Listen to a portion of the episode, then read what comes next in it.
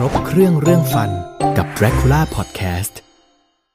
เวลาใช้ยาสีฟันบางประเภทจะทำให้เหงือกและริมฝีปากแห้งคนไทยส่วนใหญ่นิยมใช้ยาสีฟันที่มีรสชาติแซ่บซ่าเย็นและเผ็ดเนื่องจากมีการใส่เมนทอลหรือมิ้นท์ในปริมาณที่เยอะ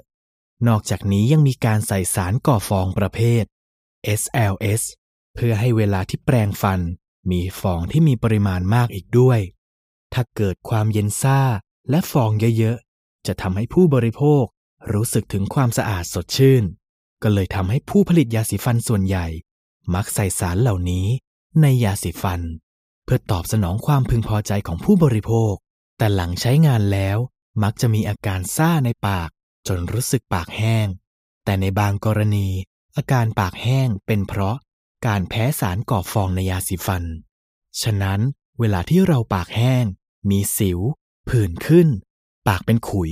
ปากแตกหรือรู้สึกไม่สบายในช่องปากอาจมาจากเรื่องของรสชาติที่แซ่บซ่ามากเกินไปหรือว่าเกิดจากการแพ้สารก่อฟองก็เป็นได้ควรลองเปลี่ยนมาใช้ยาสีฟันที่รสไม่แซ่บซ่าจนเกินไป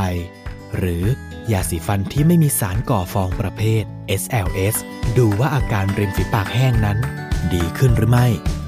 และพบกับเคล็ดไม่ลับการดูแลฟันเพิ่มเติมได้ที่ Dracula.com